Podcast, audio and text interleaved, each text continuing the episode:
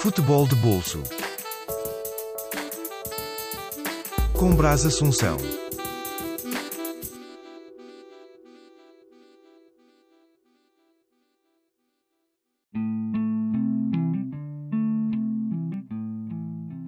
Boa noite a todos os amantes de futebol.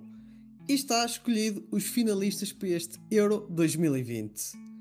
Temos a Itália e hoje a Inglaterra que lá conseguiu o apuramento para a final em casa de uma forma bem polémica, podemos dizer assim.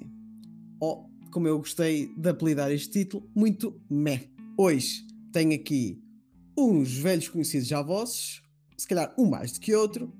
Tenho aqui o Filipe Proença, da conta de Twitter Terra do Tartã. Olá, Filipe, como é que estás? Olá, Brás. Olá, Laranja. Estou aqui, prazer estar aqui mais uma vez, agradeço o convite e vamos, vamos que vamos falar de dessa Euro que está acabando, né? tá acabando. Laranja, Boas. bem-vindo aqui ao ah, teu, é, ao mais teu vez. espacinho também. Desabafar agora do Euro, não é? Desabafar também do Euro. Vamos lá. Bem, gente, eu acho que vamos, vamos entrar já com o pé quente. Jogo fraquinho. Jogo muito fraquinho. A gente, depois comparar de ontem, estávamos, estávamos à espera de melhor. É assim, eu, eu pessoalmente não, não esperava muito mais porque, é assim, havia quem dissesse meio a brincar que a final foi ontem. Depois daquele nível, e, e tendo em conta que, na minha opinião, tanto a, a Itália como a Espanha eram as duas melhores equipas do torneio, eh, a final foi ontem, de certa maneira. Né? Finais antecipadas vale sempre o que vale, mas acho que, tendo em conta aquilo que a Inglaterra tem jogado, tem produzido, que a mim me tem desiludido, tendo em conta os talentos individuais que, que os ingleses têm, eh, e a forma como a dificuldade que, que, o- que o Southgate, que é o Fernando Santos inglês, tem em juntar os criativos todos. Eu, eu pergunto-te, quantas vezes ao longo do europeu todo tu viste Foden e Mount ao mesmo tempo? Não viste? Porque ele não abdica nunca do seu duplo pivô. Ah, ah, ah, quantos minutos fa- faz Gr- Grealish no, no europeu todo? Ainda hoje entrou, quando depois a Inglaterra a ganhar, saiu logo. Ou seja, acho que é um treinador muito conservador para os jogadores que tem, mas que é tal coisa, eh, a jogar bem ou a jogar mal, a produzir tudo o que podiam produzir, eles estão na final. E agora vamos ver se it's coming on, ou não. Ou não. Ou não. Filipe, e tu? Bom, eu Que faço das achaste? pala- eu faço das palavras do Laranja as minhas em alguns aspectos, porque realmente é, comparado ao jogo de ontem, né, o jogo de hoje foi um pouquinho mais tecnicamente ruim, né? Não vou falar que foi, uma, foi, foi, foi ruim o jogo, mas assim, aliás, menos menos menos atraente, né? O jogo de hoje foi um jogo mais amarrado, até pelos estilos das- dos dois times. E aí a, a Inglaterra acabou fazendo prevalecer a sua força de certo modo, né? Porque eu também sou bastante, bastante não, mas sou um pouco crítico do trabalho do Southgate em alguns aspectos, né? Como o Laranja falou aí, é um trabalho bastante conservador e, e- e realmente pelo, pela qualidade técnica que, eles têm, que ele tem nas mãos, a, a seleção acaba um pouco, deixando um pouquinho a desejar. Mas por outro lado, a gente tem que enaltecer que é competitivo, consegue de certo modo ser competitiva. A Inglaterra, que a gente, bom, a- as nossas idades aqui, a gente viu né, vários, vários fracassos da Inglaterra, né? Então, né, nos, nos acostumamos a ver a Inglaterra assim, né? Assim como boa parte da geração inglesa, né, dos torcedores acostumou-se a ver a Inglaterra fracassando. Então, ver uma Inglaterra que de certo modo é competitiva é bacana, né? Eu acho que a Inglaterra foi crescendo ao longo da competição, é, no mata-mata especificamente, nos jogos de mata-mata, e acho que empurrado um pouco pela torcida, é, o time de certo modo competitivo, é, muito sólido atrás e na frente, um, não, é aquele, cri- aquele time que cria grandes oportunidades, muitas oportunidades, mas as que cria consegue de alguma forma concretizar, né, colocar para dentro. E aí, é, acho que de certo modo merecidamente está na final também, mas é, acho que o jogo era esperado, esse jogo um pouco mais amarrado é, do que a gente viu ontem, esse incrível Itália-Espanha. Concordo, concordo com vocês. Esta Dinamarca, eu acho que durante, durante a, a primeira parte eu considero que foi, que foi boa. Uh, foi um grande livro, um, uma grande falta, mas é, é, depois a Inglaterra lá conseguiu responder com o gol de Sterling. Eu acho que a partir daí a Dinamarca perdeu o gás, perdeu a pilha, já não conseguia ter o andamento uh, que, que teve durante esta competição toda. E a partir da segunda parte, metade da segunda parte, a Inglaterra foi para cima, mas também depois lá estancou o jogo. Acredito também metade desta, desta, desta segunda parte menos intensa tenha sido por uma opção tática, mas também com a fadiga, porque a Inglaterra notava-se que também estava travou um pouco a intensidade do jogo. O que é que vocês acham que, que isto aconteceu? Foi o nervosismo dos próprios dinamarqueses? Já nem falo dos ingleses, mas por parte da Dinamarca. Foi aquela ansiedade? Uh, ou então foi um, mais um, um abalo psicológico depois de estar a ganhar, ter sofrido o gol perto do intervalo, aquilo mexeu psicologicamente. Eu acho que é um pouco a questão do estilo do jogo, porque é, a Dinamarca conseguiu sair na frente, né? Aquele gol de falta do, do Dansgaard.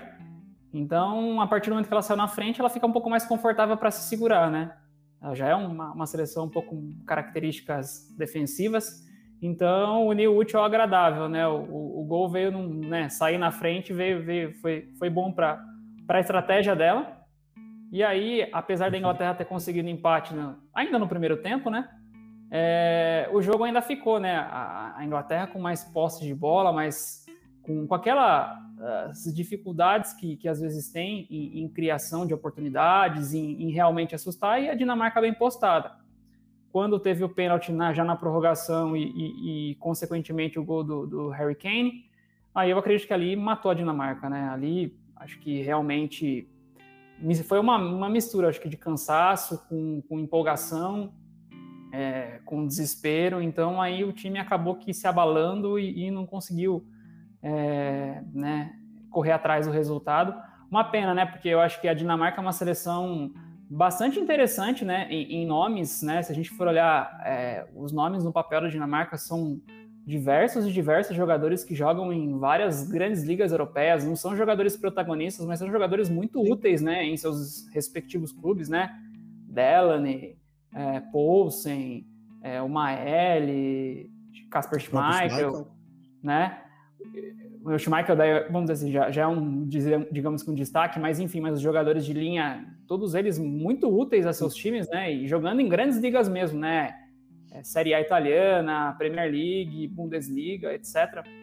E, e uma pena sentir falta do, do, do Eriksen, né? É. Óbvio que né? é uma pena porque, poxa, um cara tão criativo, um cara que poderia dar um. Podia fazer um a diferença. Né? Fazia a diferença Exatamente. na Dinamarca. Exato, uma pena, né? Mas graças a Deus que por, por bons motivos no sentido de pelo menos ele tá, né, tá vivo, enfim, né? É, é o melhor para a saúde dele não ter jogado mais, mas Sim. acho que é um trabalho, é, foi, foi, foi uma campanha bem, bem legal da Dinamarca, né? Infelizmente acabou esbarrando, né, na, na limitação de certo modo. E aí eu acho que foi isso, acho que sentiu o gol e aí não teve mais força para correr atrás. Pai, olha, eu em relação à Inglaterra, há que destacar que o Southgate é muito conservador, fica muito dependente daquilo que é o talento dos jogadores. E com isso aí, com uma equipa tão dependente daquilo que é o talento dos jogadores, o, o jogador que aparece em todos os jogos, dois jogadores que aparecem em todos os jogos, para bem e para mal, é o Sterling e o Kane, que são os dois claramente mais desequilibradores, acabam por ser uh, no europeu da Inglaterra. O Sterling é um jogador que hum, muitas vezes até é criticado por ser nós às vezes chamamos o sálvio dos ricos porque decide mal muitas das vezes, é fuso muitas das vezes, mas é um jogador que tem velocidade, velocidade de execução, agilidade e qualidade técnica. Tipo, é tão forte que ele mesmo muitas vezes decidindo mal e sendo ele tão rápido, ele consegue criar sempre desequilíbrios e depois tens o Kane que é, é por isso imagina jogar aproveitar aquilo que é a qualidade do Kane, o que poderia ser esta Inglaterra, aproveitando a qualidade do Kane a construir quando baixa, tendo mais jogadores para fazer a diferença na frente, porque, porque é, é de facto um jogador e, e hoje até hum, não sei se em canal é que viste, mas na, na RTP o Tadeia disse o, o Kane, quando na fase final do jogo, parecia um avançado português do campeonato português, porque estava constantemente a sacar as faltas. Sim. O, o que lá estava, que casa completamente com aquilo que é o estilo mais conservador do, do, do, do Southgate. Uh, por, por, exemplo, o, o Rashford nem jogou. Por exemplo, só para dar aqui um exemplo de um, de um jogador completamente diferenciado que está a passar completamente ao lado no, no europeu, para todos os, os, efeitos, não, não tem conseguido. O Madison, nem chamado foi, o Madison do, do Leicester. Uh, um grande jogador. E, e, no, lado, no lado da Dinamarca, há que destacar mesmo o, o Casper. O Casper quase fazia como o pai, que até o penalti defendeu. Muitas bolas que ele defendeu numa primeira fase do jogo, os defesas dinamarqueses estavam frescos para, para controlar as segundas bolas mas, mas na última fase do jogo, principalmente, eu diria a tal quebra, não sei se foi física, se foi, se foi tática, se foi, se foi a junção daquilo que é o, a consequência do jogo, mais a, Inglaterra ter ido para cima quando entrou o, o Grealish, que hum, já só havia Schumacher. Uh, Schmeichel, num, num, determinado momento, as segundas bolas já começavam a ser todas ganhas pelos ingleses, e, e isso acontece também no, no penalti. Mas já que destacar, apesar disso, muitos momentos de jogo, alguns momentos de jogo que a Dinamarca, mesmo sem o, seu craque Eriksen, como falava há pouco Felipe, ia para cima, tentava construir, o, o Dolberg muito móvel ali entre os centrais a, a, tentar criar as suas oportunidades de golo, o, o Osberg uh, a mostrar-se não só um jogador forte na transição, mas também a tentar construir e, de facto é, é, é, de salientar que é muito positivo esta participação da Dinamarca, ter chegado tão longe, ter levado a Inglaterra com uma qualidade individual muito mais superior ao seu limite, mais um bocadinho que ainda a penaltis. E, e, e, para nós, para nós os três que não somos nem ingleses nem dinamarques, pá, eu gosto muito de ver penaltis. Era sempre, quando não, é, quando não é a seleção portuguesa ou o Benfica que está envolvido, é, é sempre bom para os adeptos ver penaltis. E, e, depois fica aquele mito. O, o, se por acaso a recarga do Kane não tem acertado nos penaltis, estava tudo a apontar para o Schmeichel. Agora, se, se iria ser ou não, mas há que destacar esse grande guarda-redes que, é que, é o Schmeichel, tal como, tal como o seu pai, e, e, esta geração da Dinamarca que vai ser sempre lembrada por todos, uh, não tanto como a geração de 92, mas é como mais uma grande campanha da Dinamarca, que de tempos em tempos aparece a fazer. Uh, a fazer recordar-nos das suas grandes campanhas, e esta aqui foi, foi mais uma, chegar às meias finais. É uma grande campanha da, da Dinamarca. E agora, agora vamos ver Itália, Itália, Itália Inglaterra, né? no Wembley. Se, se, acontece aquilo que, por exemplo, já aconteceu no passado, né? das finais em casa, muitas das vezes as seleções que têm a final em casa acabam por perder. É, é expectativa em alta. Eu, eu acho sinceramente que aquilo que, que a Itália joga, o momento que está, não só, não só emocional, mas taticamente, a forma como casou o Mancini com esta seleção italiana e aquilo que, que é capaz de jogar. E, e, e tem jogadores uh, muito clutches.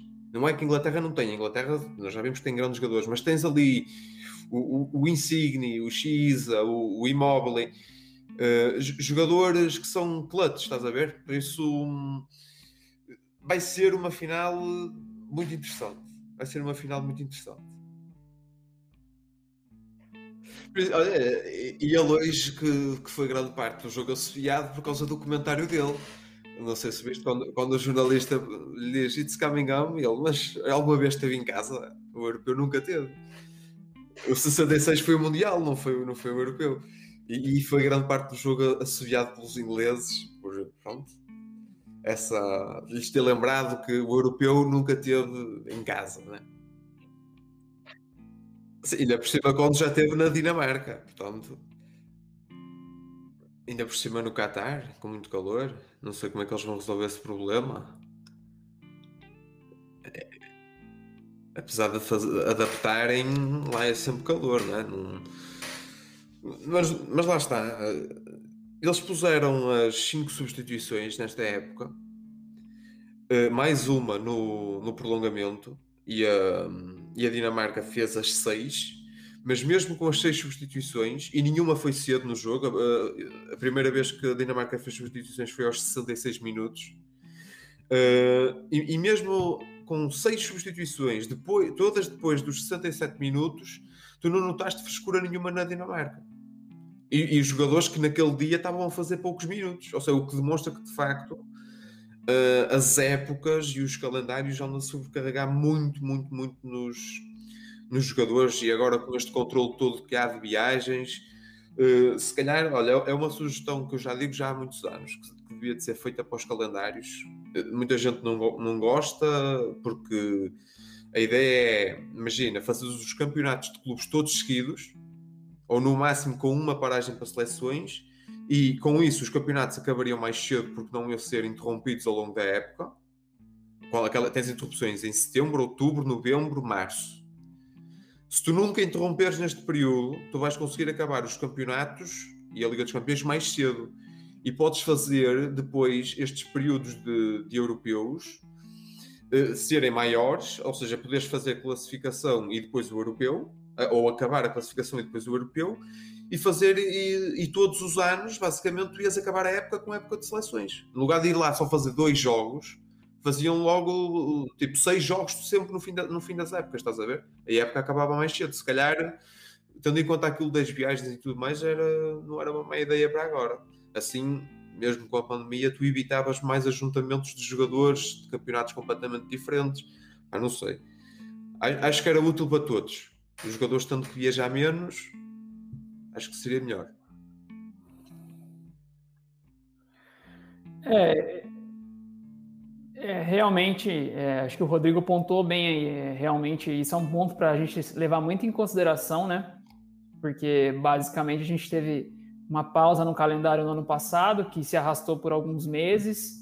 A temporada, né, em grande, na grande maioria dos países europeus foi retomada, né, para poder finalizar. Mal teve tempo de pré-temporada e novamente iniciou a temporada e agora, consequentemente, ao fim da temporada coincidiu de ter a Euro, né? Ok que ela seria ano passado, né? Mas ela foi, acabou sendo adiada, então realmente é, é natural que, que, que, o cansaço que o cansaço batesse e, e acho que esse é um fator que a gente também tem que levar em consideração na hora de fazer uma avaliação geral, porque realmente isso foi uma, essa foi uma Euro fora dos moldes é, comuns, vamos dizer assim por conta de tudo isso. Na verdade, a gente já tem vivido né, uma, uma vida né, fora dos moldes né, do, do, comum né, nos últimos tempos, mas e a, e para a Euro também não foi diferente. Então, é, eu, eu, até acho engraçado vocês falando, porque eu pensei comigo aqui, eu estava escutando aí a, a, a proposta do Laranja, poxa, eu tô aqui no Brasil, então aqui, pô, se vocês reclamam do calendário daí, vocês não sabem que é calendário aqui, hein? Que é, que é péssimo, não. terrível. Aí né? tem Mal, muito, muito estadual, muito estadual. É, nossa, aqui é terrível. Então, assim, aqui é jogo em cima de jogo, né? Para vocês não sei se vocês sabem, mas aqui a temporada 2020 2021 ela emendou. Então, assim, ela uma semana, uma semana de diferença, ela já terminou a 2020 e começou 2021. Então, assim, então. Aí o treinador não tem tempo para treinar mesmo. Pô. É, exato. Então vocês estão no céu aí, viu? Mas, né?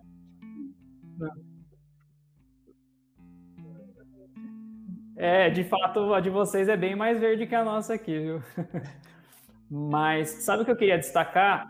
É, a gente estava falando, né? É, o Laranja estava falando da, das individualidades da Inglaterra falou de Kane, de Sterling, porque realmente são os dois nomes, acho que, que mais apareceram na Inglaterra nessa Euro, né? Os dois de maior, de maior destaque. E, e, hoje o Kane deu uma amostra do que ele é no Tottenham, né? Do que ele foi no Tottenham na temporada passada, né? Que além de goleador, é o cara também das assistências, né? Também líder em assistências da Premier League. Que bola que ele meteu pro saco ali, né? Que passe assim. Eu cheguei, eu cheguei do trabalho, então não cheguei a ver o gol na, na íntegra, no, no momento do gol. Mas eu fui ver, tava vendo os lances do jogo, E quando eu vi o passe, eu falei, caramba, é o Kane aquele lá mesmo? Tipo, aí eu precisei ver o replay, aí eu reparei que era o camisa 9 ali. Falei, caramba, porque ele veio buscar a bola, dominou, né? Recebeu a bola, virou, viu o Saka entrando, deu um passe maravilhoso, né? Para o Saka poder chegar, cruzar e, e, e o Kjaer fazer contra, né? Mas é, impressionante como o Kane, é, não só como goleador, mas até tem sido mais participativo, acho que nesses últimos jogos na Inglaterra, né? Nos primeiros jogos da Euro, é, muito dentro da área, muito sem, sem espaço, sem participar do jogo, né? Praticamente. E com o passar da Euro, ele foi conseguindo entrar, conseguiu marcar gol contra a Alemanha, então também acabou dando confiança, eu acredito. E aí, consequentemente, acabou deslanchando, né?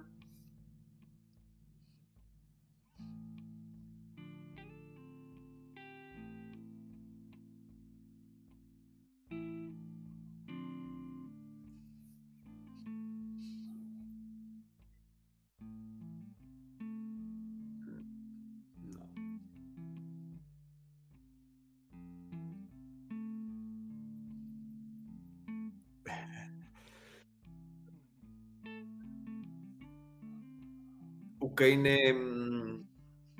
O Kane é muito, muito completo, mas diria, imagina, não é tão fantástico como era, se calhar, o Rooney quando aparece como era o Owen até ir para o Real Madrid, mas é muito mais jogador. É muito mais jogador. Não é tão brutal, mas tipo, tudo o que faz é simples, mas acrescenta. Enquanto que os outros podiam passar completamente ao lado do jogo, tanto o Owen como o Rooney, depois aparecia ali uma bola, caía-lhes ali à frente e eles faziam um gol espetacular. Uh, mas é mais jogador. O Kane é, eu acho que o Kane é mais jogador. Aquilo, é por isso que eu, digo, eu, esta Inglaterra uh, a jogar mais para a frente, a jogar mais à Espanha, esta Inglaterra a jogar mais à Espanha, uh, Mount, Foden, Kane, uh, Grealish, mesmo o Sterling, todos ao mesmo tempo, tu, poderia dar um festival. Porquê? Porque imagina o Kane a pautar jogo para esta gente toda a entrar. Ia ser, ia ser brutal, ia ser brutal. Mas, mas acho que a grande diferença do Kane para, sobretudo, Owen e Rooney é essa. O, o Kane é mais jogador.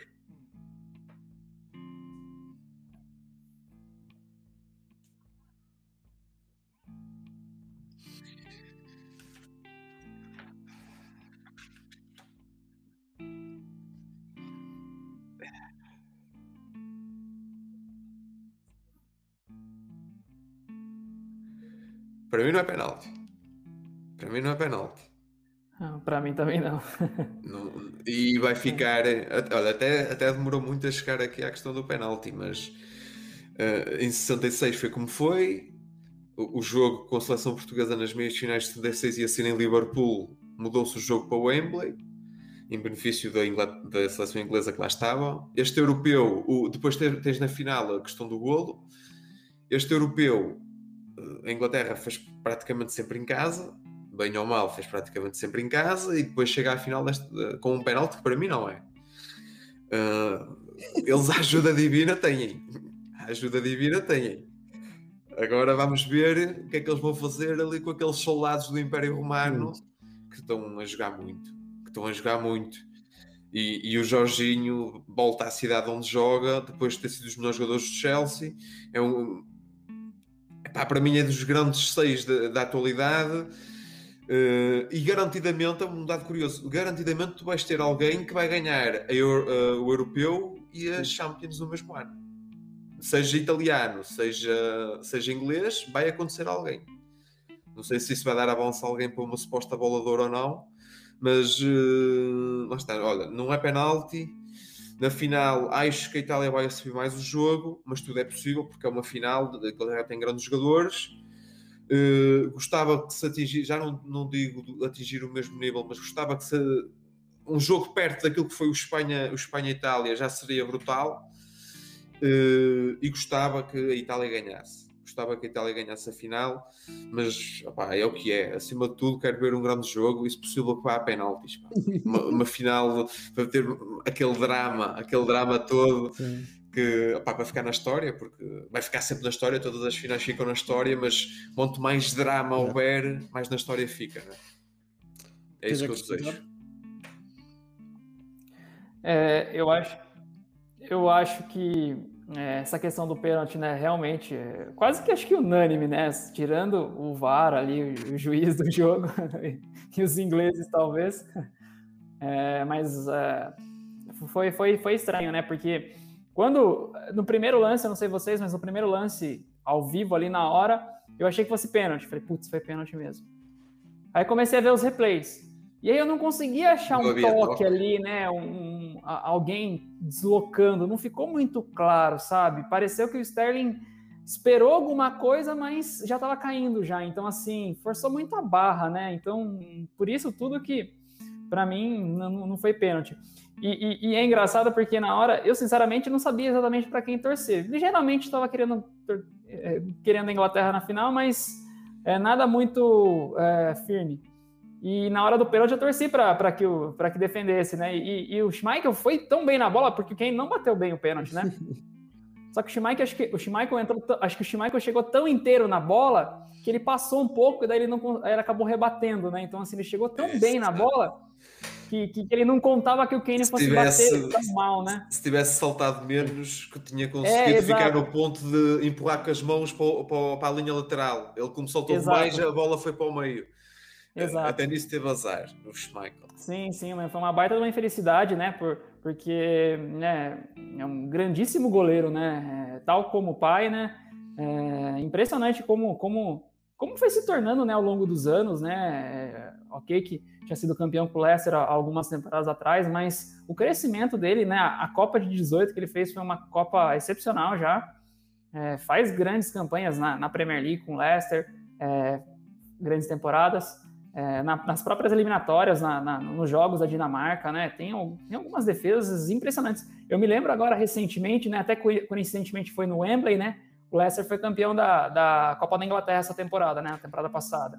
E eu me lembro de uma defesa que ele faz do Mount, um chute do Mount na pequena área, que ele bate, mas ele defende tão bonito a bola assim, ao estilo Donnarumma, né? Que é aquela bola que o Donnarumma pula assim e, e espalma assim, só com uma mão, assim, sabe? Que ele consegue posicionar a, a a mão exatamente onde a bola vai. É, eu lembro que o Donnarumma fez uma defesa assim contra a Áustria e uma contra a Bélgica, um chute de De Bruyne. Então faz uma defesa tão bonita assim que, que a plasticidade e, e foi uma grande defesa. Então é, foi, foi uma pena, né, ele, né? De certo modo, digamos que ter um pouquinho falhado, vai, nessa questão do pênalti, mas poxa, não tira nada o mérito dele. E aí, é, voltando ao muito assunto da Inglaterra, né? Né? Muito, muito aguentou o Schmeichel. Sim, sim, sim.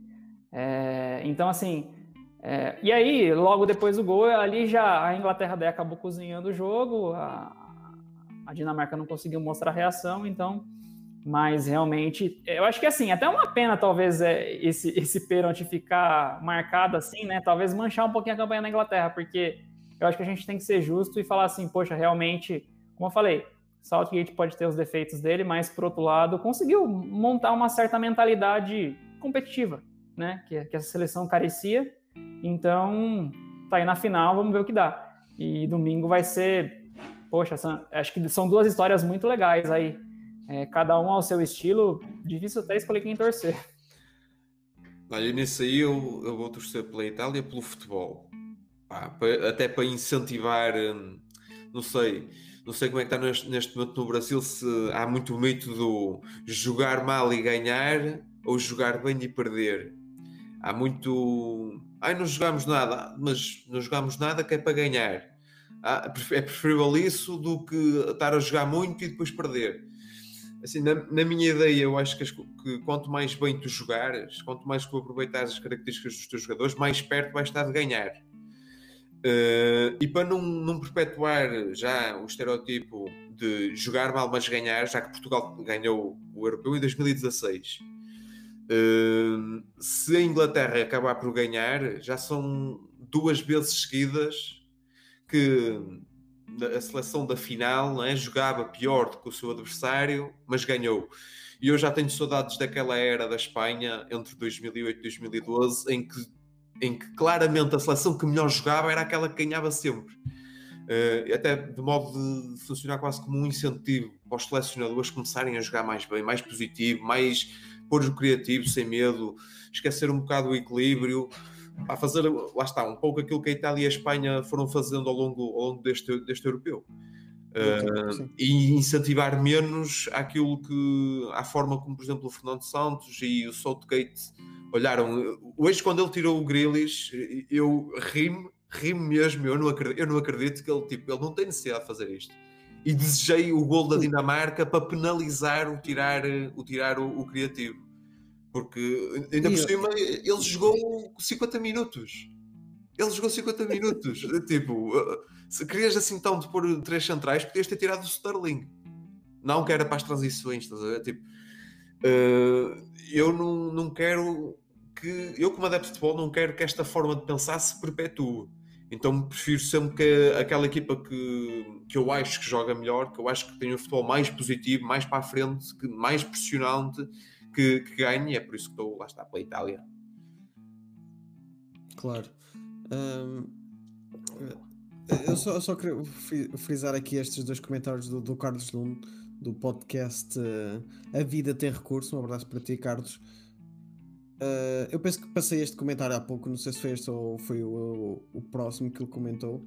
Que a exibição em Wembley, o ponto alto do Euro, de Brightweight, não é um jogador uh, para o Barcelona, eu acho que isto é, é unânime, Sim. mas sem dúvida é um jogador que pode ser importante para esta equipa de segundo plano eu sou mais. Uh, eu estou cansado de dizer isto, mas eu sou mais fã do, do Paulson, daquilo que o Paulson pode trazer a uma equipa, mas eu penso que também os dois podem se com, com, completar mutuamente.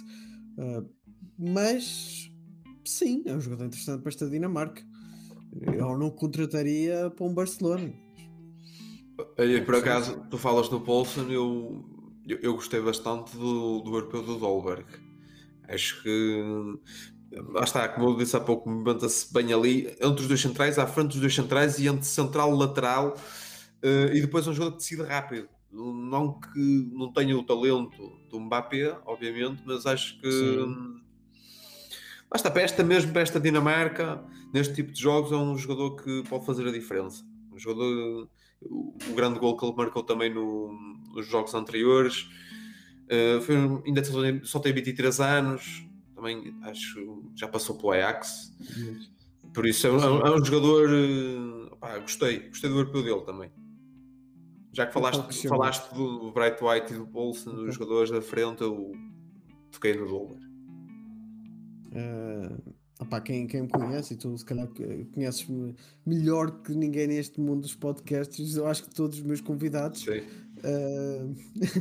Opa, eu gosto de jogar no 4-4 eu gosto de jogar no 4-4-2 e eu sendo portista eu já estou habituado a um, um avançado que as, que as, características sejam a, a rapidez e a força física. Uh, mas este Paulson e se calhar fazendo comparação aqui já fazendo a ponto para, o, para o Filipe Morelos e Paulson são quase jogadores muito similares no seu, no, no seu formato do jogo.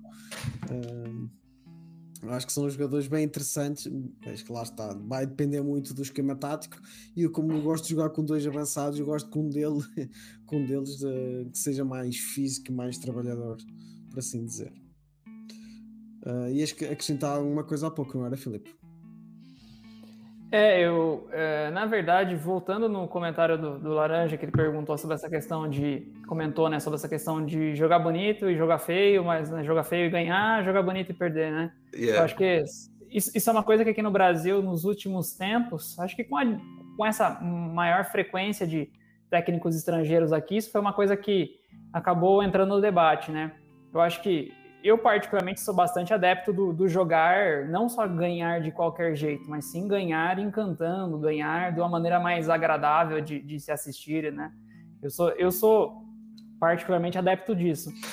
Então, isso é um, isso é um ponto que veio para o debate no Brasil nos últimos, nos últimos tempos, é, porque eu acho que tem que ter essa preocupação, né? Porque senão fica, né?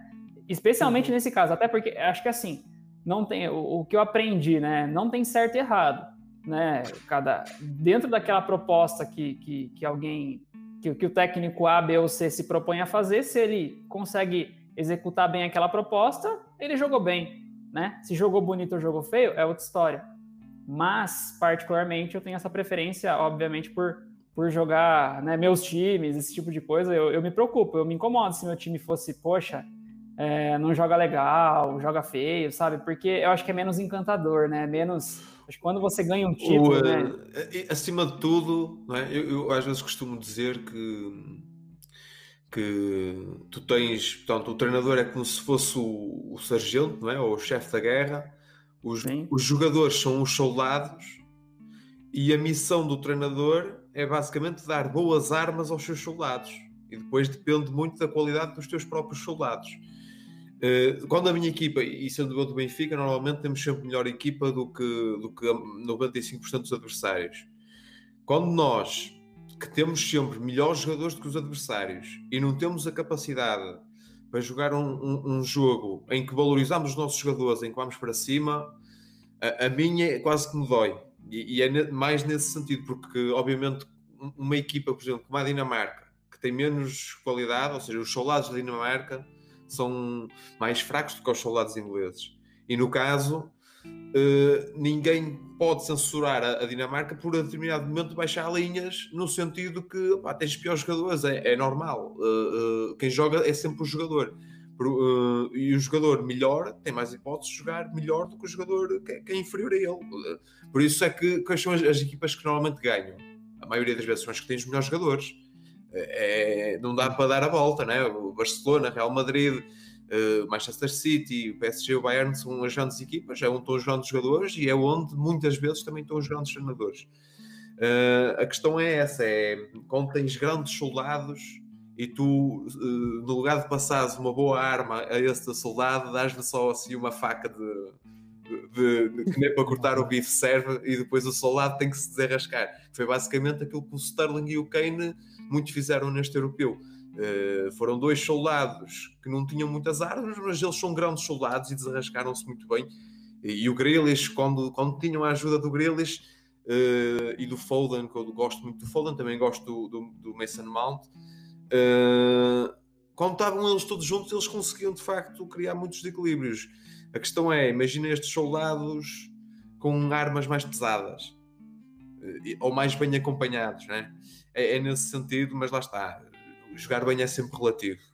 Eu, eu, digo, jogar bem, para mim, o auge, aquilo que eu vi uma seleção, em termos de seleções, que estamos a falar de seleções a atingir, foi uh, aquela era da Espanha entre 2008 e 2012, que, claro, conjugava muitos jogadores da altura do Barcelona, uh, juntava lá o Xavi Alonso e o Sérgio Ramos e o, e o Casillas do, do Real Madrid, e, e aquilo era, era lá está, era imparável, não, não há outra forma de dizer.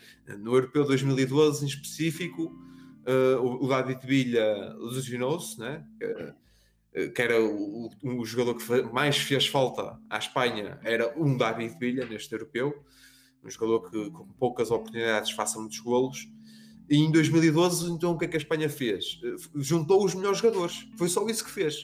Uh, tinha o Busquets, o Iniesta, o Xavi e o Fabregas do Barcelona, meteu ali no meio o David Silva e o Xavi Alonso e eram seis médios. Mas não era preciso mais porque eles eram tão bons, era só deixá-los jogar, a coisa corria bem. O Fabregas adaptava um bocadinho à frente, o Iniesta jogava mais pela esquerda, o Silva jogava mais pela direita, mas eles, isto são jogadores todos com características até muito parecidas entre eles, só que eram tão bons que aquilo funcionava. Uh, e, e, como diria, acho que até foi o Sérgio Conceição a dizer isto: o primeiro momento de jogo é o talento, o talento do jogador. Quanto mais talento os teus jogadores tiverem, mais perto vai estar de ganhar. Isso aí não há volta a dar. É, é ó, Laranja, ai que eu ia dizer.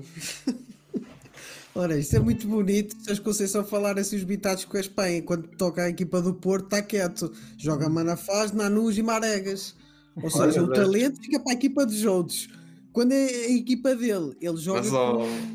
agora vou, vou dar razão ao outro lado. Agora vou dar razão ao outro lado. é, ele jogou mal, mas ganhou dois campeonatos em quatro anos. como é o é, futebol. É, é, é, é, muito louco isso, né? Eu acho que, eu acho que o Laranja, eu, eu, eu acho, achei perfeito a questão do Laranja, porque o, o que eu completo é o seguinte: é, como eu falei, não tem certo e errado. Cada treinador tem seu estilo e, e se ele aplica bem, perfeito. Mas, para aqueles que têm material humano excelente nas mãos, acaba sendo um desperdício de talento, você não, não extraiu melhor, né? Exatamente. E aí é o que lembra um pouco a Inglaterra, um pouco a, Portugal, a própria França. Uhum. Né? Então são seleções que têm excelentes nomes, né? O treinador tem uma variedade imensa de nomes, mas não consegue fazer a melhor limonada daqueles bons limões que tem, né? Exatamente. Exatamente isso. E, e, tu tocaste aí no ponto de Portugal. Um, um, opa, uma das maiores críticas que eu, no caso, até fazia ao Fernando Santos é que, por exemplo, o Bernardo Silva, que jogou 90% da época no meio, uh, e quando jogava na linha tinha o Cancelo ou o Walker, que são laterais muito fortes por fora, ou seja, ele vinha mesmo muito para espaços interiores. Uh, mas este ano específico jogou muitas vezes no meio e na seleção, tendo em conta o caso do Cancelo, ele insistiu em jogar com o Bernardo Silva na direita, quase muitas das vezes, tudo bem que ele vem para o meio, porque é as características dele, mas muitas das vezes perdido ali entre lateral e central. Uh, e isto é claramente não aproveitar as características dos jogadores que tu tens. Quando um treinador não aproveita as, as características do jogador que tem, dos, melhores, dos seus melhores jogadores, uh, fica difícil, fica difícil. É, e, e, neste europeu nós temos muitos, muitos casos disso, porque Uh, por exemplo, uh, tudo bem que a Espanha nem ganhou muitos jogos, mas tu vias a Espanha a criar muito jogo. Tu vias a, o, o Pedri, já para não falar, nem, nem sei se querias uh, a solução tocar em alguma coisa de quem são as melhores individualidades deste europeu, mas o, o europeu que o Pedri faz. é de gente com, grande. Com o Pedri não há passos de risco. Não há passos de é. risco porque aquilo que é um passo de risco para, um, para 99% dos jogadores, para ele é um passo que ele faz sem risco, porque ele não falha passos. Ele tem taxas de acerto de 98% e 97% e a quantidade de passos que ele faz para a frente, em que ele, em que ele ultrapassa linhas, uh, é, é, surreal. E, e, nesse sentido, eu acho que a seleção espanhola, e, olha, vou tocar no, no, no, jogo anterior, o Morata até marcou um golo, mas a seleção espanhola nota-se que naquela linha da frente tem. Uh, tinha, porque já arrumou. Faltava lá está um David Villa, um, um, um Fernando Torres, um Raul, até mesmo um Morientes, que, eram aqueles jogadores que com poucas, duas, três oportunidades não era difícil fazer dois, três golos. Uh, e a Espanha tem o Pedri, tem uh, o Busquets a criar muito jogo, mas não tinha um Ronaldo como nós tínhamos para fazer, para fazer a diferença. Uh, e lá está, é essa o que é que é jogar bem né? O que é que é jogar bem? É como disseste, é tirar, aproveitar os recursos que tem. Quando não há recursos, não há milagres. Isso, isso, isso é factual. Quando não há recursos, não, há milagres. E foi quase sem recursos que esta Dinamarca ganhou o Europeu de, de 92. Sofria muito. O, o seu melhor jogador, o, Land, o Landrup, nem foi. Foi o irmão, mas o, o, o, Michael, o, o Michael Landrup não, não foi, só foi o Brian. Uh, e eles sem grandes recursos tinham um grande guarda-redes e tinham um, um, jogador na frente desequilibrador, mas uh, uh, fizeram, maximizaram os recursos que tinham. E eu vejo, lá está, seleções, como, nomeadamente a seleção portuguesa, que não maximiza os recursos que tem. Isso é muito. Quando é a nossa seleção ou quando é o nosso clube, é, é frustrante. É muito frustrante. Sim. Muito. Não muito. antes de irmos para o, se calhar para os, os jogadores, eu vou-vos dar três hipóteses uh, de melhores jogadores desta competição. Uh, eu vou passar aqui o comentário do. Outra vez o comentário do Rodrigo. Obrigado, Rodrigo, por aqui, pela audiência. Já passei há pouco. Só agradecer aqui o, o comentário do Rodrigo, que ele gosta muito da seleção inglesa, mas na final vai torcer pela, pela Itália. Está toda a gente pela Itália. E, o, pá, está toda a gente pleitado, tirando os ingleses. Está toda a gente pleitado. Uh, o Carlos diz que pessoalmente é apologista do futebol bonito, claro. E é um entretenimento e não há prazer maior do que ir a um estado ver um jogo incrível e a nossa equipa jogar tão bem. Já não sei o que é isso há muitos anos. Ui. jogar bem, já não sei. Quem, quem nunca? Quem nunca? Uh, quem nunca? É... Mas tu não te podes queixar que tens um treinador que gosta de jogar bonito. Portanto, não podes queixar muito, Laranja. Os problemas do Benfica são outros. Estão mais acima. mas, mas sabe o que acaba mas... sendo. Sabe o que acaba sendo um tapa na cara da gente? É, é, o seguinte, né? Que nem, por exemplo, vocês aí, vocês vivem isso na pele, né? Com, com Portugal. Né, que Fernando Santos, realmente, Portugal é uma seleçãozinha bem chatinha de às vezes ver jogar, né? né nessa Eurocopa mesmo foi, foi bem mal e, pô, pela, como eu falei, pelo material humano que tem nas mãos, Fernando Santos deixa a desejar, né? Mas é um tapa na cara porque logo é o treinador mais vitorioso, de, né? Maior treinador da história de Portugal no aspecto de conquistas, né? Isso é inegável, né? Então, às vezes, Agora, acaba sendo um tapa na cara da gente, às vezes, quando a gente Mas defende... eu vou ao contrário. Agora imagina esta, gera, esta geração que Portugal tem neste momento, como, por exemplo, o Vítor Pereira. Eh, que é um treinador que tem uma ideia de jogo que se identifica muito mais às características dos jogadores. Eu digo, nós aí então é que íamos ser favoritos. Aí sim. sim. Agora eu, eu, olho a seleção a jogar e eu fico, Deus me livre. O, o, olha, por exemplo, o maior exemplo é o Bruno Fernandes o jogador que o Bruno Fernandes é no United e o jogador que não é na seleção. Acho que é o maior Sim. exemplo, acho que é o maior exemplo, que é uma, é uma autêntica sombra porque não consegue, lá está, não consegue juntar aquel, aqueles jogadores todos e, e, e, tirar o melhor deles, é muito virado atrás. Uh, e, e vai lá que durante o europeu abdicou do duplo pivô. Vá lá, porque senão se, se calhar ainda tinha sido pior. Se calhar tinha sido pior. Mas, mas o Europeu 2016 foi uma sorte tão grande. Porque a sorte faz parte do jogo. O fator sorte. Os adversários que a seleção portuguesa apanhou e a sorte que teve em momentos decisivos em quase os jogos claro. todos. Tipo, foi sorte pelo Europeu 2004, foi sorte pelo Europeu 2012, foi sorte pelo Europeu de 2000, foi sorte pelos europeus todos. Acumulou tanto que, que teve a sorte toda de uma vez. Mas é, mas é um desperdício muito grande. É, é um desperdício muito grande. Ah, tu falaste aí no Vitor Pereira, eu não sei se o Filipe conhece o Vitor Pereira. Eu não conheço o estilo, tá? Conheço o nome, acho que ele já passou pelo Fenerbahçe, não passou? Passou pelo Fenerbahçe, Olympiacos, Exato. já teve na Arábia Saudita, já teve e foi campeão no Porto. Foi na altura, eu acho, ainda hoje acho, que quem quer ver grandes jogos do futebol português é ver os Benfica Porto de 2011, 2012 e 2012, 2013.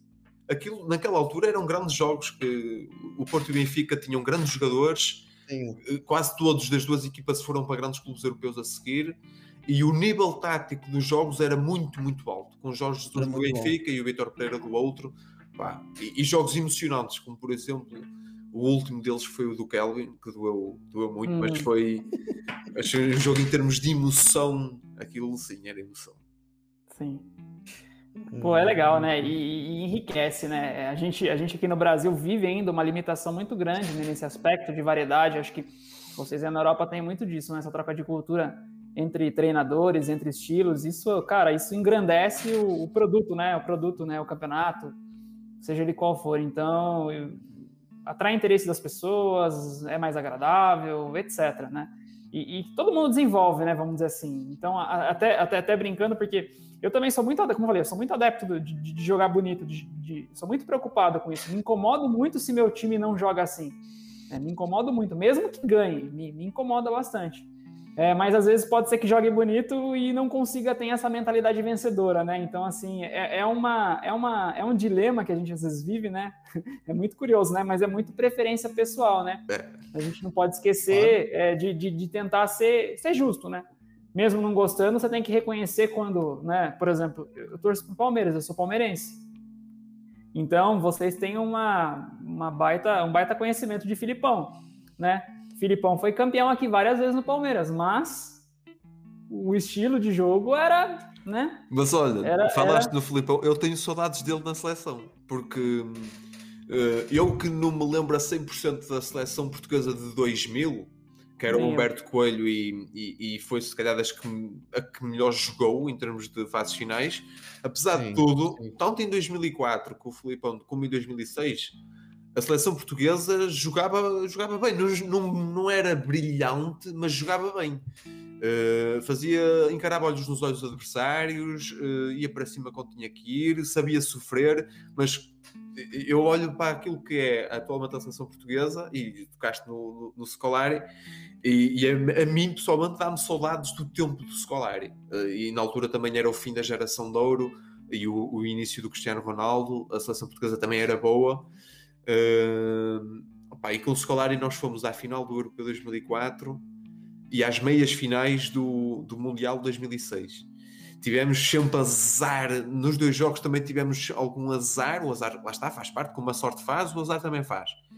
Uh, lá está, e é curioso, o, o, Filipão a mim traz-me memórias de perder, mas boas fases finais, e para o, o Palmeirense é memórias de ganhar, mas mau futebol. É, em alguns aspectos, tá? Eu acho que talvez hoje em dia, né, a preocupação, como eu falei, a preocupação hoje em dia é de, de, de tá... jogar, a minha preocupação é de jogar e jogar, ganhar, mas jogar bem, competir bem, né? Então, em alguns momentos, nessa última passagem dele no Palmeiras, ele foi campeão brasileiro, né? Campeão nacional. Mas eu me lembro de uma eliminação na Libertadores que, nossa, terrível, terrível, assim, em aspecto de precisando sair atrás do resultado e sofrível, sabe? Se tivesse jogando, tipo, até agora, sabe? Não tinha marcado um gol, sabe? Sabe assim, e, é, mas é aquilo, são preferências, é aquilo, né? Eu, como eu falei, eu tenho um carinho muito grande por ele, obviamente, pela, pela, pela uhum. história dele e tudo mais, mas eu tenho aquela pulguinha atrás da orelha nesse sentido, sabe? Poxa, o estilinho dele. E o Abel? Mas é aquilo, o Abel né? tá melhor. Ninguém... Eu sou muito mais adepto do Abel do que dele, por exemplo. Mas, é. mas ele, é assim, agora. As últimas duas finais que ele teve, ele, perdeu as duas finais. Ou estou a enganar? O Abel, o Palmeiras. Sim, sim. Sim, perdeu. Perdeu. perdeu. É, é, é, mesmo curioso isto que é tal coisa. É. Jogar bem depois nos momentos decisivos e, e, depois o outro que jogava mal conseguiu ser campeão. É, é, é, é, não, não, é, o ponto é, não é uma receita de bolo, não tem, não é uma ciência, futebol não é uma ciência exata, né? Tem uma série de fatores e, e, a gente tem que analisar friamente eles e tem nossas preferências, obviamente, mas claro. por isso que é por isso que é tão apaixonante, né? Exato, há tantas variáveis. É, é isso. Eu, eu queria ficar, uh, focar aqui dois pontos. O primeiro é o jogar feio resulta. E eu coloco aqui o jogar feio entre aspas. Um futebol menos atrativo. Pronto. Uh, traz resultados? Traz. Qualquer tática, qualquer variante técnica e tática é aceitável. Uns gostam, outros não. Vai depender do gosto de cada um. Porém, há aqui uma variante e eu, como já estou há 4 anos com um treinador teimoso e, e quase cego em certas eh, determinadas escolhas no 11 inicial ou do, do, ou de plantel, é assim, nem sempre ganhas.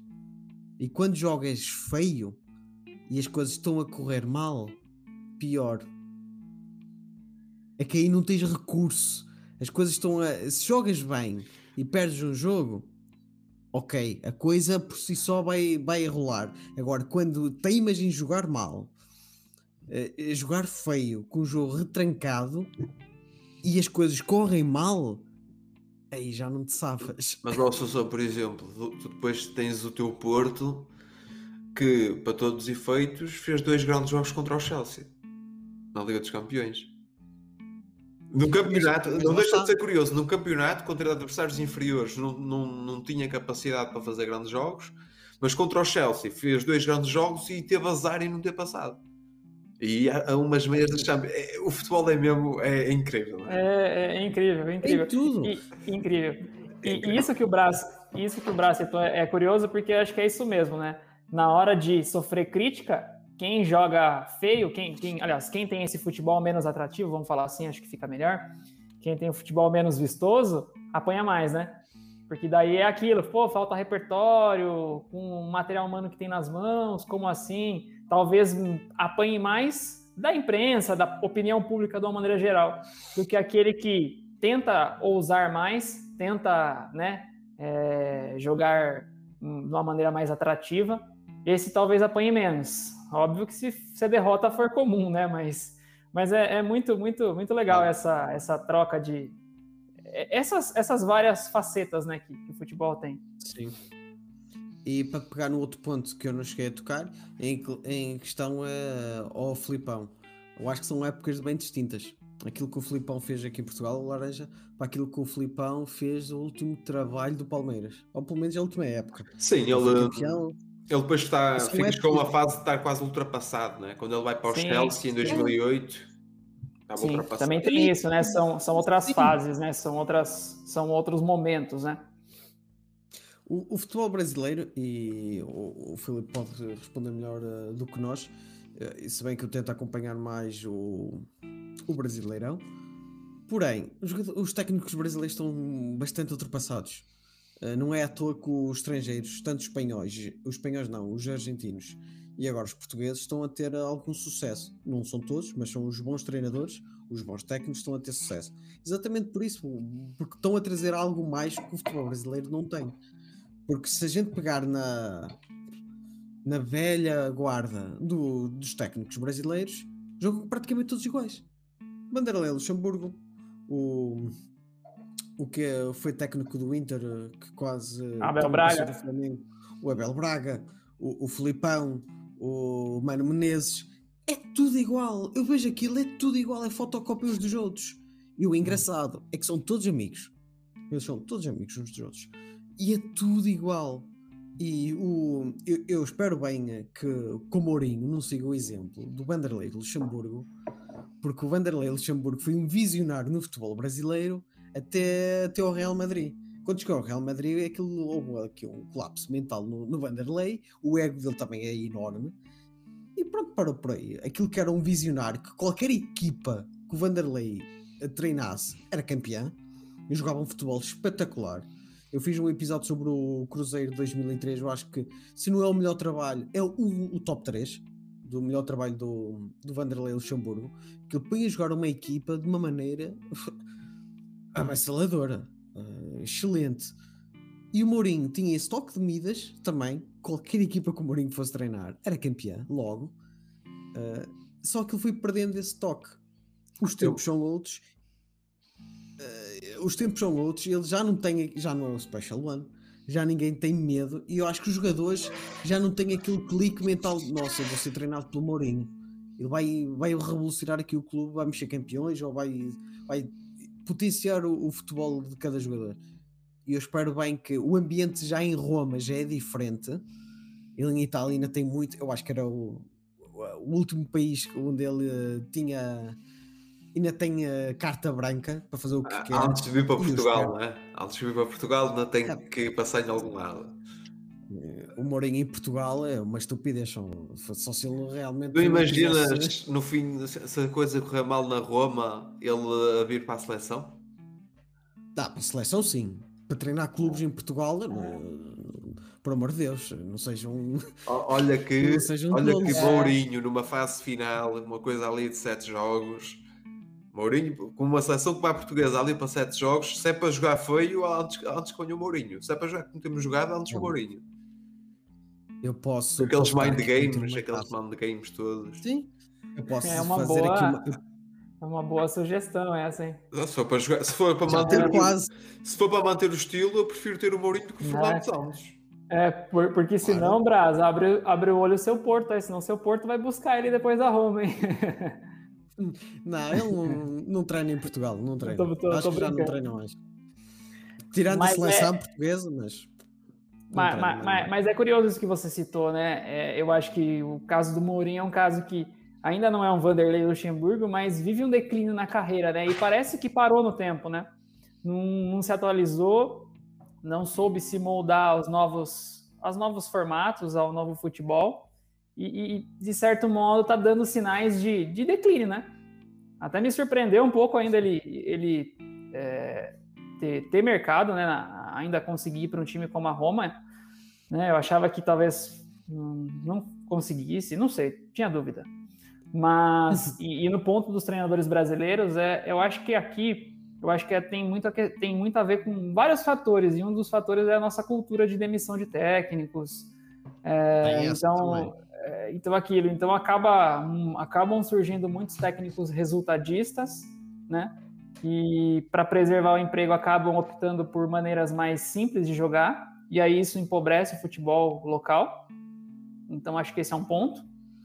Segundo, alguns treinadores, né, como você citou, Luiz Felipe Scolari, é, Abel Braga, o próprio Vanderlei Luxemburgo, tem Murici Ramalho, que hoje em dia já nem treina mais, mas foram técnicos que tiveram sua relevância nacional, né, e até mesmo ligeiramente internacional. mas que hoje em dia não simplesmente não são mais quase que ninguém, sabe? Assim, no sentido de deixaram muito a desejar, mas porque de alguma maneira se acomodaram, se pararam no tempo, né? Acho que você, quando você citou do Vanderlei Luxemburgo, eu acho que esse é um caso assim claro de quando você vê entrevistas do Vanderlei, você vê claramente que o ego dele é imenso e, e meio que ah, tal time jogava assim, mas ah, o, o Liverpool do Klopp joga assim, mas o meu time lá atrás, nos anos 90, jogava assim também. Então, umas conversas assim, totalmente assim, alienadas, sabe? Então, assim, é, e aí, aí você vê que o cara simplesmente acha que sabe tudo, parou, não precisa mais aprender nada, e então, assim, aí fica difícil, né? Porque eu acho que também a gente tem que. Cria-se um estereótipo da questão de, ah, fulano tá velho. Eu acho que é, idade não significa você ser ultrapassado. Eu acho que você não. pode perfeitamente ser, né, enfim, envelhecer, mas se manter atualizado. Então, e aí eu acho que os técnicos, talvez por uma questão também para os técnicos brasileiros, talvez por uma questão de ego, por uma questão de se incomodar. Então, ou seja, eu percebo que aqui no Brasil rola um certo ciúmes desses técnicos estrangeiros que vêm e têm feito bons trabalhos. Outros técnicos, principalmente na época do Jorge Jesus, eu me lembro que no, no Flamengo, é, vários técnicos, apesar que o Jorge Jesus também tem um ego enorme, né? É, mas. É, eu acho que vocês brasileiros não fazem ideia. É, vocês não fazem ideia o ego que ele tem. Acho que eu nem quero ter então ideia. Não fazem, não fazem. Mas assim, mas era um cara que é, muitos técnicos se incomodavam com ele, com o estilo dele, com então assim, é, aí é, complicado, né? Eu acho que isso isso falta humildade nossa. Eu acho que a nossa cultura brasileira tem um pouco disso de é, somos pentacampeões mundiais, sempre fabricamos talentos, então a gente não precisa aprender com ninguém. Acho que isso é muito pobre, sabe? Isso é muito muito pequeno. Então acho que enriquece quando você vê outros técnicos vindo. Não é à toa, como você falou, quantos treinadores portugueses, quantos treinadores argentinos é, em, em, grandes ligas europeias, né, em, treinando times, né, a safra portuguesa de técnicos é muito interessante. Então, é, e, e brasileira você não tem esta nova geração, e vocês têm, uh, têm aí um, um próprio treinador oriundo dessa geração mais jovem, que é totalmente desconhecido para nós portugueses, que é o António, o António Oliveira. Que é. Ah, do, se, não é se não é o do Atlético para, Paranaense. O filho do Tony. O, primeiro classific... o filho do Tony. Uh, que se não é o primeiro classificado é o segundo. Eles estão, estão, dois, uh, estão os dois a lutar pelo primeiro lugar neste momento, uma fase bem prematura do Campeonato Brasileiro, mas são os dois primeiros classificados, que é o, o Red Bull Bragantino e o, a equipa do, do António, o Atlético Paranaense. Portanto, o trabalho do António está a ser espetacular. Uh, tem tudo para correr bem num clube organizado e certinho, com treinadores que não foram jogadores de futebol, mas que são estudiosos e são académicos. Sim. Gente, tem é, tudo para é, dar certo. Eu me lembro do ano passado, no Campeonato Brasileiro do ano passado, até uma altura, porque isso não terminou assim, né? Mas numa altura, eu me lembro, acho que Palmeiras, Atlético Mineiro e. Quem era o outro time? É, Palmeiras já do Abel Ferreira, Atlético Mineiro com Sampaoli e quem era o outro time? Tem o Inter, tem o Inter do Cudê. Ah, do Cudê. E o Inter do Cudê. Então, assim, curiosamente, eram os três primeiros do campeonato. Então, assim, sintomático, né? Sintomático. Então, assim, é uma pena, sabe? Eu acho que a gente quer que, como eu falei, acho que o futebol brasileiro precisa é, atacar em vários pontos, né? formação de treinadores, formação de atletas, para melhorar, porque eu acho que o produto aqui jogado é, é muito aquém do que pode. Né? Não tem como comparar com a Europa aí, onde vocês estão, por questões de. É diferente, a, a moeda é muito mais valorizada, etc. Mas eu acho que o abismo poderia ser muito menor se nós fôssemos mais organizados, mais humildes, porque talento a gente tem. Então eu acho que isso, isso acaba atrapalhando. Faz falta o JJ, a patrocinador do Brasil. A brincar, a brincar. Não. A brincar, a brincar. Eu, Deixa eu, Porto- eu ia parar para ver a seleção do Brasil, se isso acontecesse, digo-te já. Ah. É, não é à toa que aqui nosso técnico. É, é- até eu acho curioso isso também, porque às vezes eu converso com pessoas e as pessoas têm. Porque aqui no Brasil é assim: é, o melhor técnico normalmente é o técnico que está na seleção brasileira, né? E, e aí na Europa Sim. a visão é diferente, né? É, se você for ver os melhores técnicos, pelo menos a visão Não mudou, né? Talvez ano passado pudesse ser assim também. Mas hoje em dia os melhores técnicos não estão nas seleções, estão nos clubes. Então eu acho engraçado isso quando as pessoas acabam comparando, porque aqui claramente o Tite, que é o técnico da seleção, é disparadamente o melhor, não tenho nem dúvidas. O Faz um- melhor brasileiro, mas Sim, sim, sim, sim. já sim, faz é. falta um estrangeiro, não há que ter medo. Sim, sim. É, mas aí também entra a questão da. Eu, particularmente, não ligaria para um estrangeiro comandando a seleção. Mas eu.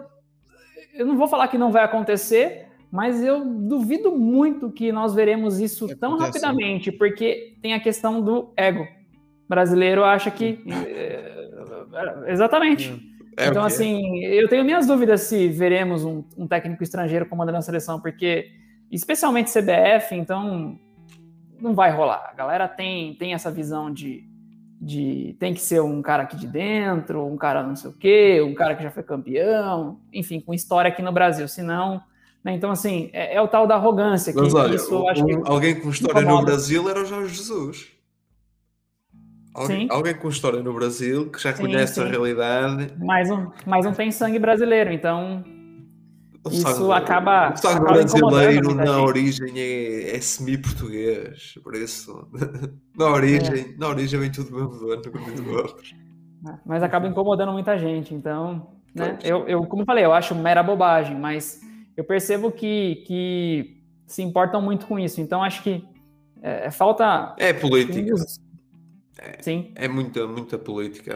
Opá, acho que ainda, por, ainda para mais tendo em conta aquilo que ele fez no Flamengo, que, que ele- o Flamengo jogava muito. A diferença, a diferença era muito e, e ganhou, e ganhou as duas coisas que mais importavam. Acho eu que vendo de fora, não é? A, a Libertadores e e o campeonato. Sim, Nesse sentido, eh, e ver um treinador como o Jorge Jesus, que constantemente a carreira do Jorge Jesus é sempre forma um jogador, mete aquele jogador a render, ele tem 21 ou 22 anos, vai vendido.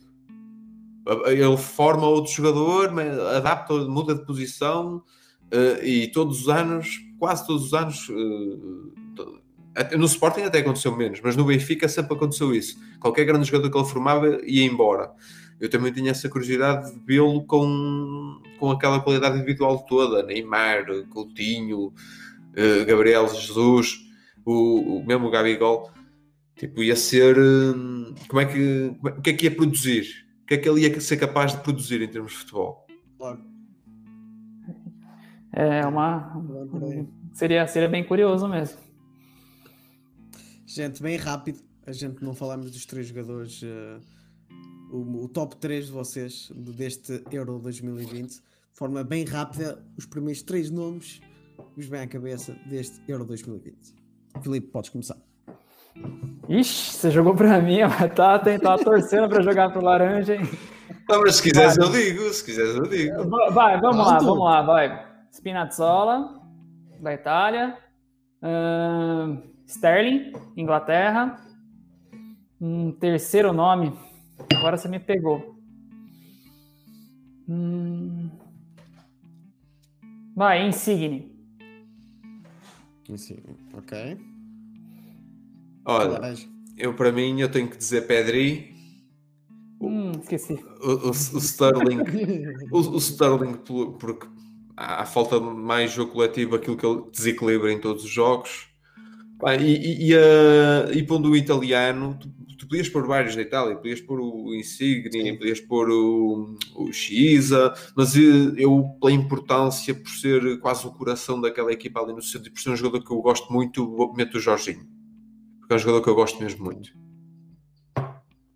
Bem, eu vou por eh, Kasper Schmeichel, Pedri e aqui o italiano eu tenho muitos, eu, é complicado falar. O primeiro nome que vem à cabeça é o Jorginho, porém eh, é um jogador mais invisível. Eh, E eu vou de de Insigne. Isso vai depender muito do jogo da final. E também tem outro jogador uh, que pode ser decisivo nas minhas contas, que é o Chiesa. Se ele fizer uma, uma final espetacular, eu penso que ele ganha, porque é um jogador virtuoso, é um jogador que, que está a encantar em pormenores deliciosos. Se ele fizer uma grande final, eu acho que ele tem todo, todas as condições de ganhar um prémio. Fica visível, é uma final, fica mais na cabeça das pessoas. Mas é, na Itália tens vários, pá. O que mostra que a equipa é, é, é funciona como um todo. Funciona como um todo. Perfeito. Sim, o o Jorginho, o Spinazzola, o próprio o, Bar, o Varela, até o Locatelli, que Donnarumma. Jogos, o, o, acho que o Donnarumma brilhante, mas imaginemos, colocas o Schmeichel e o Donnarumma, quem é que te se prendeu mais no sentido de grandes exibições? Se calhar o Schmeichel. O Donnarumma tem é, é uma capacidade de sair a cruzamentos. É, é, é, uma segurança incrível. Ele, ele sai a qualquer cruzamento, seja em que zona da área for, ele agarra a bola. Sim, é, eu também já ouvi falar que eu já ouvi falar que os grandes guarda-redes não precisam de fazer eh, grandes defesas. defesas para a fotografia. Uh, os grandes guarda-redes não se notam. Uh, ele portanto, ele a sair a cruzamentos, já de ver até o posicionamento dele, ele está mesmo muitas vezes a arriscar o livre ou o canto até ir direto, porque ele está fora já uh, e a bola, mesmo sendo fora, o raio da ação dele acaba por ser muito grande e muitos lances que não seria suposto o guarda-redes amarrar, ele está lá. Ele está lá. Ele amarrou, sim. É. Muito bem. Meus amigos, isto foi fantástico. Filipe, uh, posso começar por ti.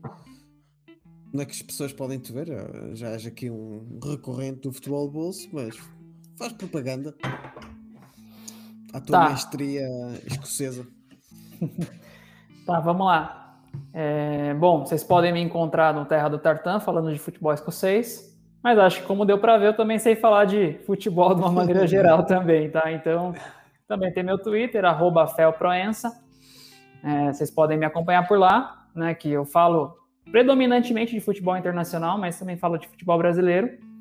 E então, eu sei falar de tudo um pouquinho nesse caso de futebol, porque eu sou um, bastante apaixonado, então é, eu busco saber o que está acontecendo, especialmente futebol europeu, eu gosto bastante, então é bem prazeroso para mim falar. É, é muito legal.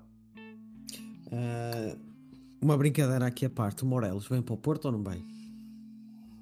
Olha, eu não sei exatamente como que estão os desdobramentos do, do, negócio, porque é muita especulaçãozinha, né? Mas eu não duvido, porque certamente agora que o Rangers foi campeão escocês, é, o Rangers precisa vender alguém, então provavelmente pode ser ele. Né? Porque provavelmente, como já, tem, já, já está há alguns anos no, no Rangers, é, certamente ele está esperando subir o degrauzinho, né? Então talvez acho que chegou a vez dele, eu acho que pode ser que sim. Vai ser um bom nome. E, e, e, e, é um bom nome, tá? O problema é o temperamento, é. mas é um, é um bom nome. Mas é o temperamento que é preocupante. Ah, o que não falta é temperamento é no Porto. É. A começar pelo treinador. O que não falta é temperamento naquele clube. É. Mas a, jogando bola é, é muito bom atacante. Vai ajudar bastante o Porto. Filhote, e tu? Que conta? Tens novidades? Não, uh, para quem quiser ouvir falar de esporto, não é que eu tenha andado muito ativo, mas no canal YouTube Laranja Sports e quem quiser acompanhar opa, é um podcast, um, um, às vezes falo de desporto de e tudo mais, mas é coisas da vida e de baneios e tudo mais. Tanto que, olha, no último estava podre de bêbado enquanto gravei o podcast, por isso. Mas lá está, é, o nome próprio diz o que é que é. Quem quiser ouvir, Desabafa Filhote, é assim que se chama o podcast. Que é basicamente o, é o que está no nome, é, é, é, desabafar sobre coisas da vida, incluindo, incluindo muitas das vezes coisas de, de futebol também, porque é o que é. Mas é isso, estamos aí. Muito bem, pessoal. A gente vê-se no domingo, na final. Espero que vocês guardam o melhor para domingo. E claro, bom futebol sempre. Sempre o bom futebol e que ganhe a Itália. que ganhe a Itália. Era giro, era giro. Uh, eu, vou, eu ia até poder anunciar quem, quem iria fazer esta final comigo, mas para não dar azar, uh, vai ser uma surpresa, eu anuncio só mais lá para a frente, provavelmente no domingo. E a gente encontra-se aqui depois do jogo. Isto também dá azar dizer o horário, o horário certo. Portanto, a gente encontra-se aqui depois do jogo da final para fechar o diário de bolso e o futebol de bolso, porque aqui o vosso criador de conteúdo já precisa de férias, que isto está a ser uh, divertido, mas cansa, cansativo. Portanto, Maltinha, uh, obrigado pela vossa audiência, a todos que, vocês, uh, participaram aqui. Um grande abraço para o, para o Carlos, um grande abraço para ti. Ele até comentou aqui, deu um abraço para nós três também. É um grande abraço para ele. Já agora, ontem escapou-me, portanto, eu hoje já fiz aqui propaganda ao podcast dele, mas também acabo de fazer agora, porque é um podcast muito, se calhar, semelhante uh, ao teu, Laranja, que é um desabafo, que é a vida ter recurso. É um, um podcast também muito humorístico e muito caricato de peripécias da vida do Carlos. Portanto, recomendo. Eu gosto muito de ouvir o Carlos. Portanto, fica aí a dica. Se vocês querem um podcast alternativo, humorístico, da vida de um estudante de Lisboa, está aí. Fica aqui a dica. Maltinha, obrigado. Obrigado, Filipe. Estamos obrigado, aí, abraço. Valeu. Obrigado pelo convite. Foi um prazer participar. Estamos é, Até a próxima. Gente, domingo, não se esqueçam.